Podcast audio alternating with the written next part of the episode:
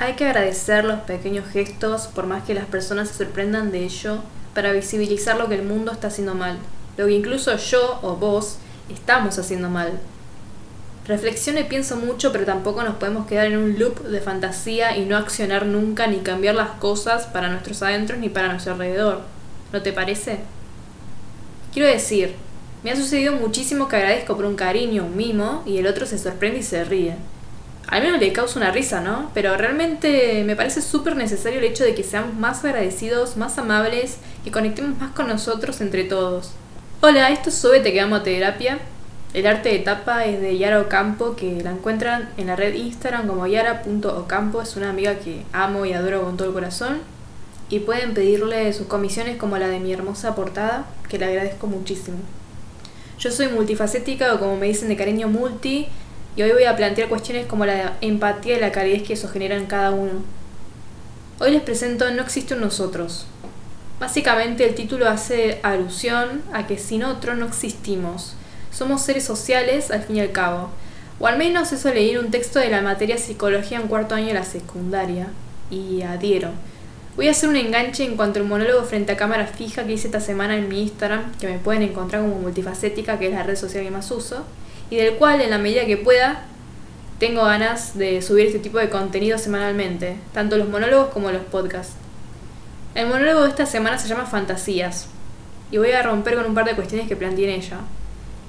Es decir, en fantasías oímos y leemos, porque también adjunto un texto y o reflexión de autoría propia al tema que trato en audiovisual, la falacia es que uno mismo se cuenta y alimenta en su mente para sobrevivir a una idea que nos hicimos a partir de un hecho, una persona, etc. En una parte llegada hacia el final escribí, me harán escupir sangre de la angustia atravesada por el cuchillo de amor, del amor y de las malas intenciones que tiene este mundo inmundo, pero nunca, nunca podrán doblegarme y al fin y al cabo nadie se muere por amor. Por un lado es cierto, por otro no tanto. Quiero decir, el amor enferma, o más bien la obsesión al respecto, de la cual voy a hablar la semana que viene, eh, en otro monólogo y otro podcast.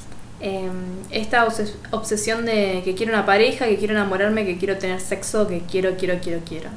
¿Y vos? ¿Te querés? ¿Pones tiempo para vos?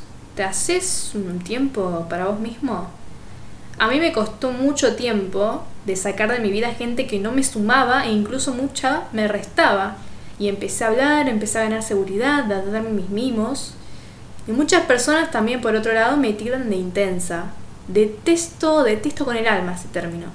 Mira, la realidad es que si no tenés algo, no lo puedes dar. Así que en síntesis, si yo no tuviese todo el amor eh, genuino que tengo por mí misma, no podría darlo. Porque no lo hay, no está, no existe. ¿Me entendés? Pero ya que lo tengo, aprovecho porque soy muy sentimental, abierta, expresiva y demostrativa, onda yo. Y se me pasaría la vida aburrida, grisácea, si dejaría que pase, me pase por encima sin sentir las cosas.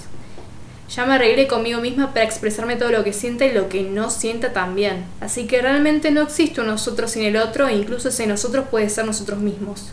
Yo no existo si no me expreso, si no me doy voz, no existo si permito que esa voz propia me la quiten los demás, no existo si no me doy amor, no existimos ni vos ni yo. Así que les sugiero simplemente una sugerencia mía, por experiencia, yo siempre trato de hablar desde la experiencia, que se piensen a sí mismos, a sí mismas como prioridad y déjense de mentir, de mentirse. Y permitámonos ser más sinceros, más sinceras con nuestro adentro, que eso se ve muy reflejado en nuestro exterior luego tanto en actitudes como humores, como quienes luego nos rodean o se nos acercan. Así que que tengan muy lindo fin de semana y gracias por estar del otro lado. Les mando un beso gigante.